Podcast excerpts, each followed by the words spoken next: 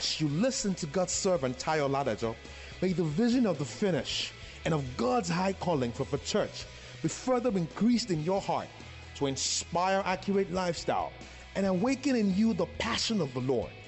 Be blessed in Jesus' name.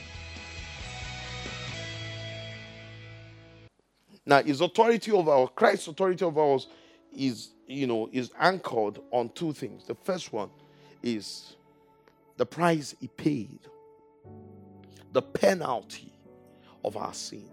With the first significance of the price the Lord Jesus paid on the cross is that it actually took care of the penalty of our sin.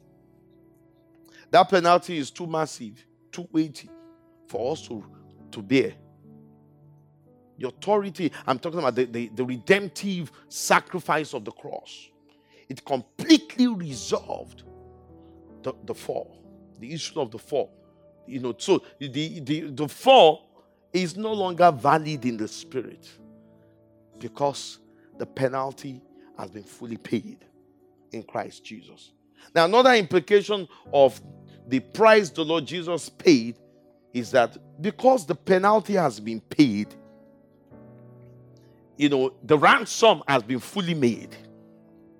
Because of that, therefore, the forces of darkness, the legal ground upon which the kingdom of darkness exercises influence, control over us, perpetuates wickedness against us, that legal ground has been completely scraped. It has been totally dealt with. Isn't that interesting? So the powers of darkness actually, in the realm of the spirit, they actually do not have any right to exercise illegal authority and control over our lives. The reason is because the legal ground that they used to capitalize on has actually been taken care of, which is actually the fall. But there are two levels of the sacrifice of Jesus. The first level of sacrifice of Jesus is the fact that he came to the earth. When he came to the earth, he stripped himself of his, of his, of his eternal glory. In the earth, it wasn't the word of God. It wasn't absolute. It was the Son of God. It was the anointed one. You know what the anointed one means? It means he has to generate, he has to walk in the spirit. He had to learn to please God. He had to learn righteousness in order to be able to generate the anointed. God, does God need to be anointed? No, God is not the anointed one. It is God in the flesh, Christ coming here, that is the anointed one. That he needed the anointing to function. He needed to learn obedience. He needed to activate the process. Praise God. That's why the Bible says he was vulnerable in every sense of the word, as we were. Yet he did not fall. And in the case of Jesus, Jesus did not have access to the blood of Jesus. So that means that he didn't even have the second chance. If Jesus had missed it once, he would have been eternally trapped as man. Praise God. Uh, say the, and the, the redemptive program of God for mankind would have been eternally defeated. And what, what, what a risk. What a risk. And he went through all that because of you and I.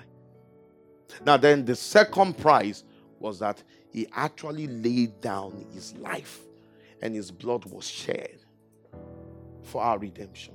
Praise God. Now let's move forward.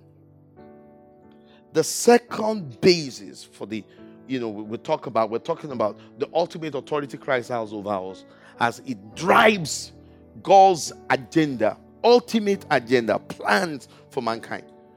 The redemptive plan of God is God's ultimate agenda for mankind. There are two aspects of our redemption.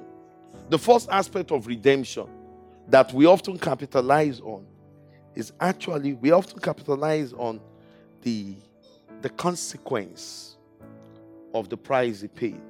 Because of the price he paid, because sin has been sorted. Everything that has to do with sin have actually been, been, been dealt with. Sickness. Praise God.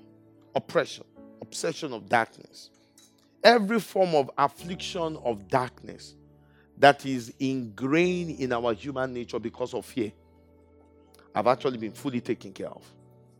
Praise God. And that's beautiful. But oftentimes that's what we concentrate on. The benefit of the redemption. But much more than that is the purpose of redemption. Praise God. There is something God has in mind. When the Bible says, and Christ Jesus shall see the travail of his soul and shall be satisfied. Do you think it's money in your pocket is talking about? Or sickness of your body that is talking about?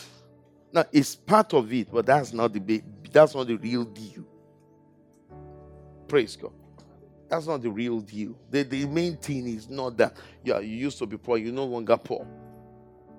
The first measure, as it were, of the investment of God towards us is actually the sacrifice of the cross. Praise God. The second measure of the of Christ's investment towards us is the person of the Holy Spirit, the indwelling spirit of, of God in us. Amen. The indwelling spirit of God in us is the second measure of the of the of God's investment towards us. The indwelling of the Spirit of God in us. Thank you for listening to this timely word of the Lord.